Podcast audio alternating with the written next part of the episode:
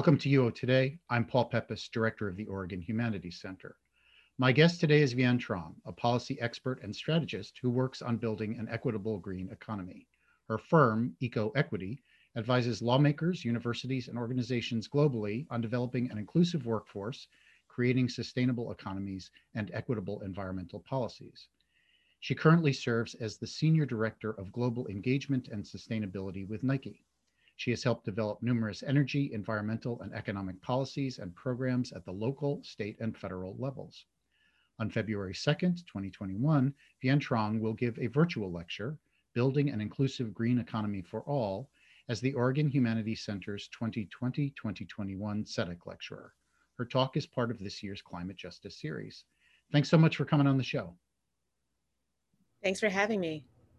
So let's start um, with a simple question. Tell us about your background. Uh, how'd you come to be focused on what you focus on?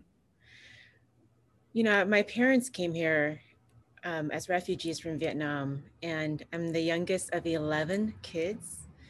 When we first got to the US, they couldn't find any jobs, so the first work that they got were as migrant farm workers picking strawberries and snow peas. And then they graduated working in garment factories where they made clothes and apparel for different companies. And when we were growing up in, in the 80s in Oakland, there weren't a lot of opportunities. And in fact, things were quite scary and dangerous. Those were, people call those days now the crack years, right? And um, I grew up in a community that later on was called the Murder Dubs. Um, called that because of the high percentage of murder rates that we were seeing across the community. In fact, when I was going to bed, my lullabies were gunfire and sirens.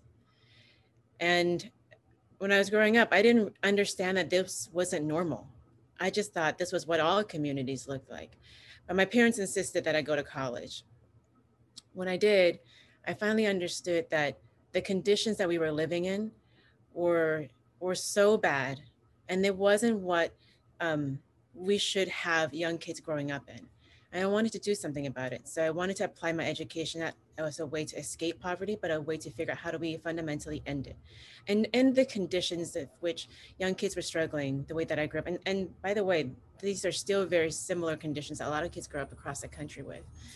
And so I began to fig- try to understand, well, how can we actually improve lives? Is it jobs? Is it um, making sure we're cleaning up the litter. What was it? And the more I understood, the more I understood that the power of us to look at both environmental issues, environmental not only in terms of the GHGs in the air, but in the water we drink, in the air we breathe, in the toxicity in our soil. And how do we do it? How do we clean that up while creating opportunities, creating jobs, investing in local economies? So my work now is actually to do those things, how to begin to accelerate solutions to both poverty and pollution at the same time. Do you say a little bit more about how you understand the connection between social justice and climate justice? Why those things, in your view, have to go together? Yeah, it's a, I heard it so, said so well by leaders in our communities. What's the point of a paycheck if the whole check goes to healthcare, goes to asthma inhalers, goes to trying to fix, you know, um, the toxicity in our bloods and in our um, uh, bloodstreams because our elders were breathing in particulate matter causing heart disease and strokes. What's the point of the paychecks if we're back end just paying it off in this way? It's really an interconnected system. So the question is how do we begin to look at not only cleaning it up, but the jobs that goes to cleaning it up, but the, and the jobs that goes to clean energy, solar rooftops, energy efficiency, the jobs that goes into installing the charging infrastructure, into helping us to plant trees in the communities. These are opportunities that can go to people in the area because these are jobs that cannot be outsourced. And at the same time, we can make them about bringing people together so that we can actually improve the infrastructure, the network, the social safety net um, that is in our community. So, how do you respond to those who argue that mitigating climate change harms economic opportunity? Well, they're not looking at the facts and the truth. The facts and the truth is that we're seeing way more jobs in clean energy, four times more in solar than in fossil fuels for every dollar invested. We're looking at jobs from electric vehicles, that are being made in US, right? From Tesla's to Proterra that's making buses in LA. We're looking at planting trees. We're looking at accelerating the good. These are jobs that are actually being created. So the facts and the truth is that we're actually seeing a growing economy. Now, California actually began to sense that this was coming up. And when they began to accelerate this, they actually saw their numbers grow. So in 10 years ago, um, right at the beginning of you know their investment in clean energy and climate solutions, they were eighth in the world economy. They're now the fifth. Fast acceleration within 10 years because they realized this is where the future was going. You know, as we're reminded, we didn't get out of the stone age because we ran out of stones, right? You know, now we have an opportunity for us to continue to be the leaders in the world. Now we ceded a bit of that in the last four years. We can actually get that get that back. We want to start looking at, you know, why do we want to cede the ability to, for us to innovate? We're always the innovators, right? We're, or we're the Silicon Valley um, folks. We're the people who can continue to be culture creators. We can continue to actually accelerate the good and get us, you know, ahead of the curve. We've been laggards in the last few years. We can change that. We have, and we can do it again. So, on the other side, how do you respond to those who argue that capitalism, just as a system, is antithetical to environmental sustainability? I want, you know, I think that a lot of times um, we think capitalism is um, a bad thing. You know, capitalism is in and of itself about racing for us to get to the top. It's about competition. And when done in a way that actually creates um, a synergy to what the beginning of corporations were in this country, which was to do good.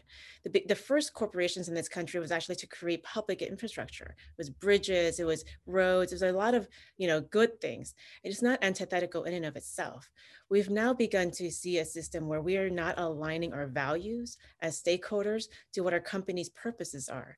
And that, that doesn't have to be the case. We're seeing a lot of companies do great things in accelerating renewable energy and changing their fleets of vehicles into cleaner ones and making sure that they're actually doing large purchases and creating consistency for supply chains so that they can actually have the demand um, and have the um, security for them to kind of buy good, do good products.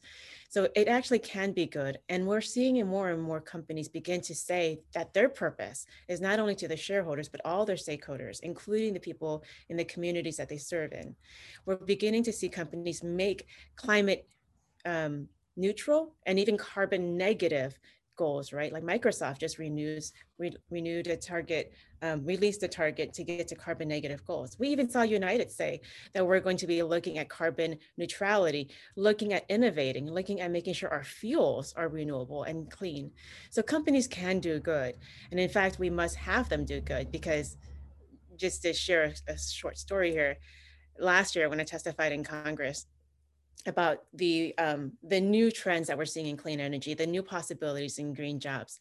You know, some of the congressional leaders on the conservative side said, we can't afford to do that. We have to make sure that we let industries regulate themselves.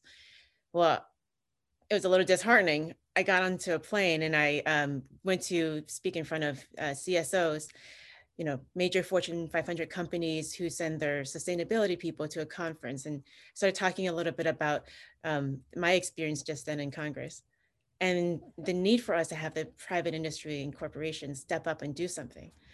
And what I heard back was, we can't do that.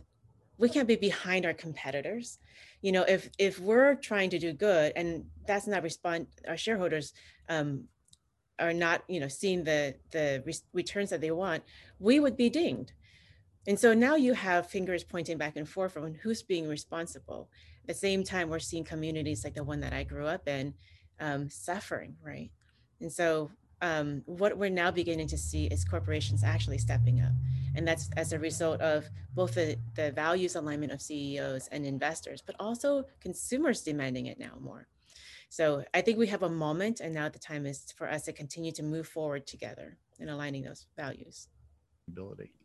So you've been in, involved in promoting the Green New Deal, and you've just sort of pointed to one of the challenges of uh, an effort like the Green New Deal, which is that there are a lot of politicians, and you've just made the case that the politicians are sometimes behind uh, the corporations that they uh, allegedly um, are protecting. Um, how do you how do you deal with the problem of this incredible epidemic of misinformation and untruth that has sort of gripped our politics. How can you cut through these beliefs uh, of certain politicians who are opposed to something like the Green New Deal and persuade them that this is in the best interest of our country? How, how do you do that? You know, I think the Green New Deal oftentimes gets pitted as a left or a right thing. And that clean energy also gets pitted as a left or a right thing. You know, when the Green New Deal was coming out, 10,000 farmers and ranchers actually endorsed it. Very few people knew about that. And it's because they began to see the implications of climate change on their crops, on their animals. Um, and when we began to see a lot of people be, uh, look at we need renewable energy, not just the people on the left, not just progressives. But I had dinner with Debbie Dooley, the, one of the co-founders of the Tea Party. And she had been leading this thing called the Green Tea Party because they, they thought it doesn't make any sense for us to have government backed monopolies on fossil fuels when people can have locally owned and controlled solar inside of their own communities. And by the way, it's cheaper. It helps reduce your utility bill, which is a huge problem in many places across the country. You know, I think people lack the imagination of what a sustainable future can look like. This is about how do we make sure that our elders can walk to their mailboxes without having to have a mask on. It's about making sure our kids can play in their backyards without having to worry about breathing in particulate matter from the freeways, right?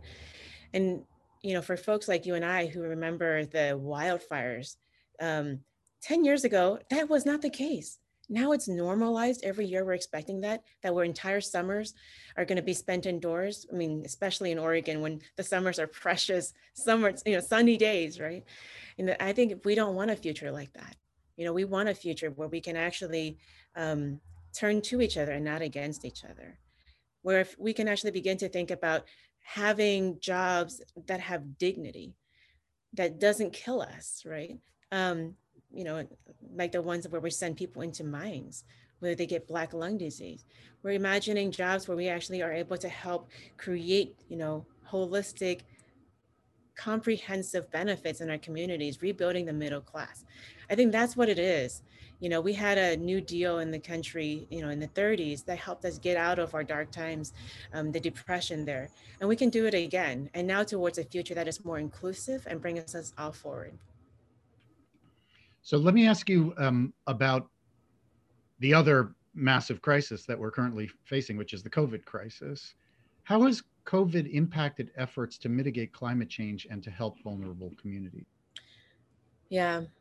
When we first began seeing the numbers come out from COVID, two things happened at the same time a lot of people began to see that the greenhouse gas emissions across the globe was reducing because people were staying home. We were seeing less cars and less um, airplanes and flights.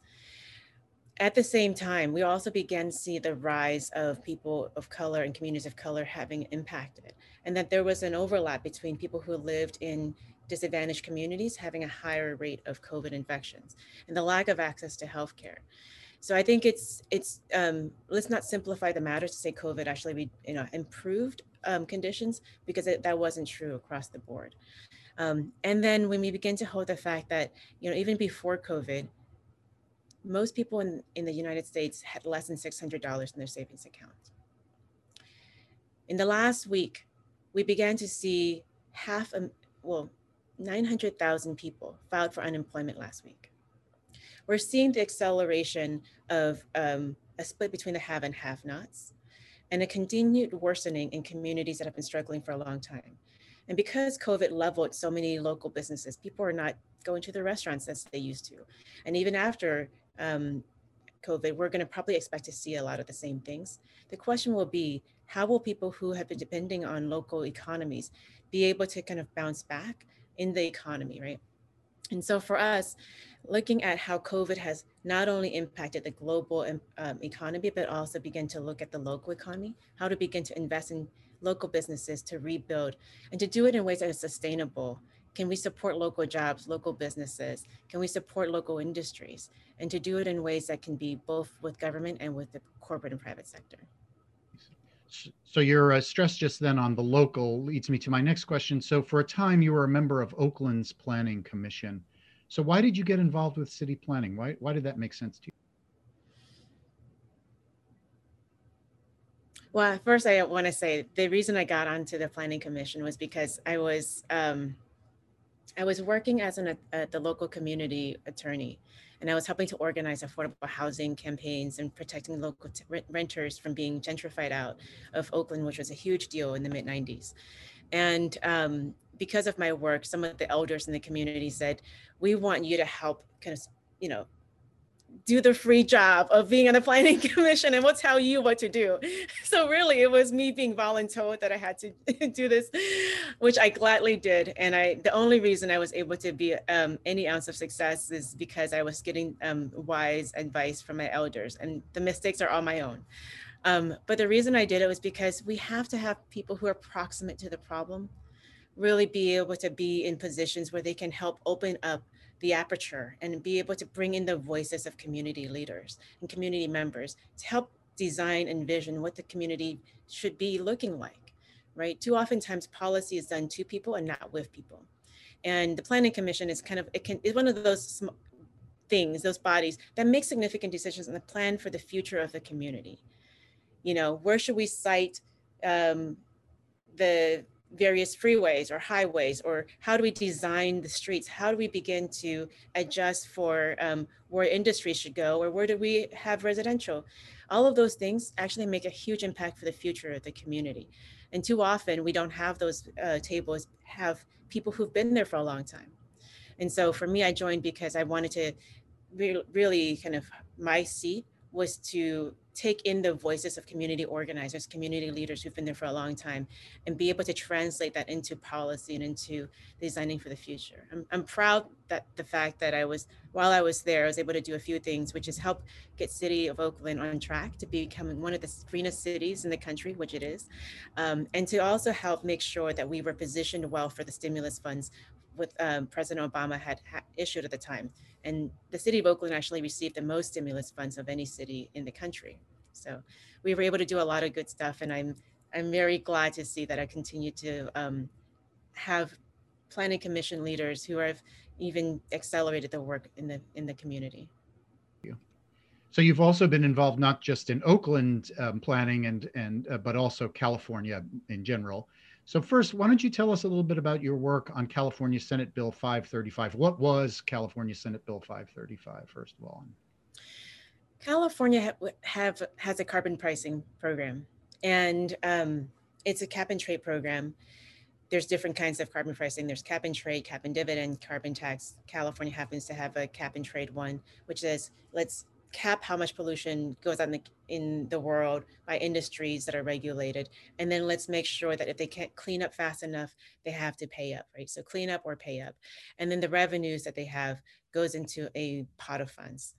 535 was a not a great name necessarily, but that was just you get assigned a number. That was the number we were assigned. But the rule was that now 35% of that pot of money from the carbon pricing program goes into communities most impacted by climate change. And it has to be invested in ways that actually reduces pollution and supports creating local economies. And then the state of California, we worked with to identify what are the places that has highest levels of groundwater toxicity, has proximity to highways and freeways where basically refineries on wheels are going by your home all day, all, you know, all day, every day. And then we're looking at how do you make sure we're investing that into ways that actually gets ahead of that, brings our communities, you know, into um, out of pollution, but also in ways that actually invest in local jobs.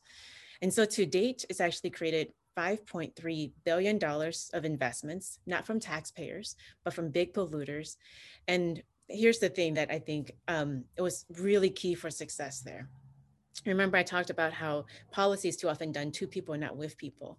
And that was front and center for the coalition of people that worked together on 535. I was one of the leaders, there was a few others. And together we said, this money is not our money. This money is the is has been paid for by lives and lungs by people across the state. We want them to have a voice at the table.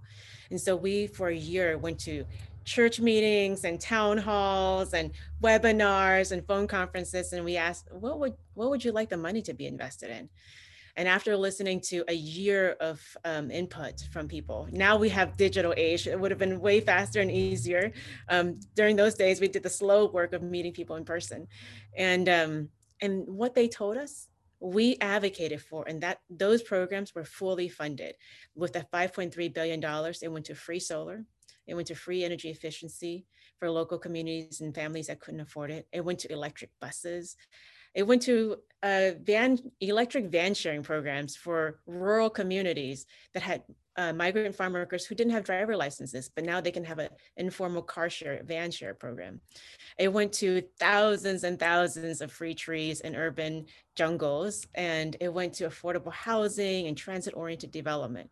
Now, these are all things that um, the community members told us was what was important to them. And those were the things that um, now has created a lot of buy-in for people. Now imagine if this can be replicated nationally. And so I'm really heartened to hear that um, President Biden had committed to during the campaign that 40% of his climate investments would go to programs that benefit disadvantaged communities. And that, that gets me very excited. So, so you, you brought up the, the Biden-Harris administration. So tell us a little bit more about how you're feeling about their priorities, uh, especially around uh, uh, climate uh, change mitigation and um, social justice. I'm so excited that they have Gina McCarthy at the helm and quarterbacking a lot of this domestically, um, and her deputy uh, Zai, uh, Ali Zaidi, um, who's been incredible and has been doing this work in California, I mean, um, in New York, and they have Maggie Thomas, who have been, you know, helping to do a lot of this work across the country and part of Evergreen Action. And so they have some amazing leaders at the helm. Um, I can't wait to hear about EPA Administrator Regan's work um, coming out from North Carolina, who knows the Southeast. And so we have some fantastic people. And the 40% commitment that they've made that the investments will be going to benefiting disadvantaged communities, underserved communities across the country.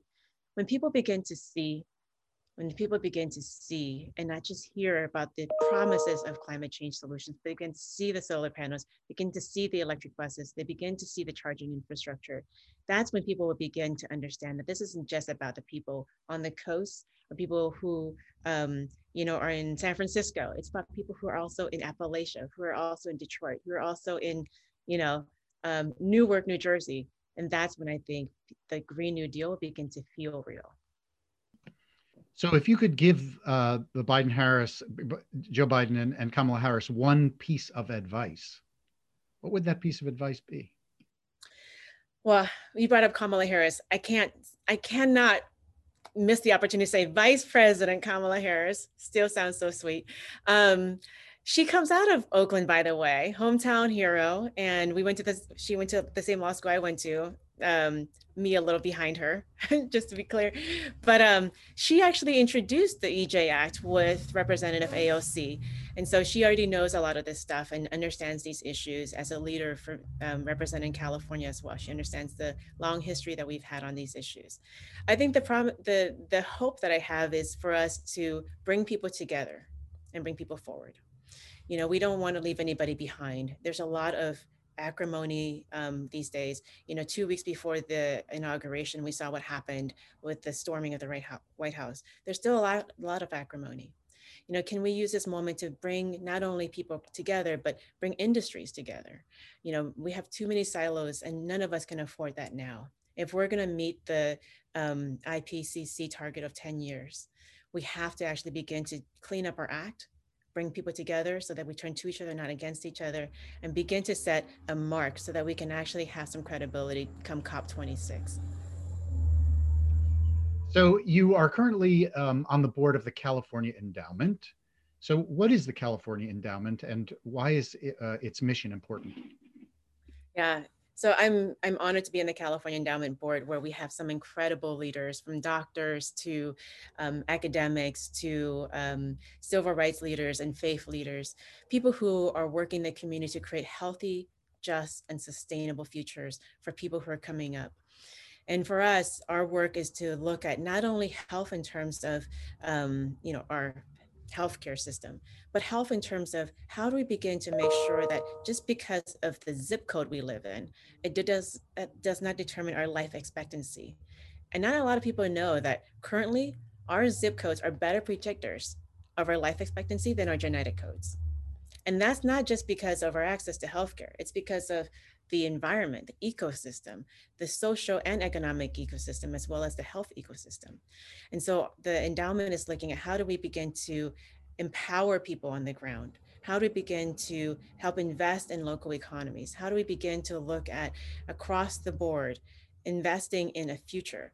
And so this is the first the first foundation that I have ever heard of that actually said, not only are we saying that, we're going to prove that.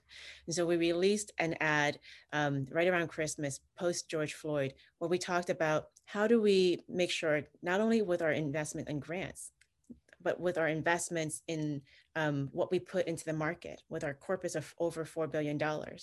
How do we make sure our subcontractor, subcontracting um, commitments, how do we make sure with our grants, how do we make sure with, you know, what we're doing with our MRIs and PRIs that we're all aligned and investing in um, people of color led nonprofits, businesses of color, how do we invest in making sure that we're advancing and supporting grassroots power?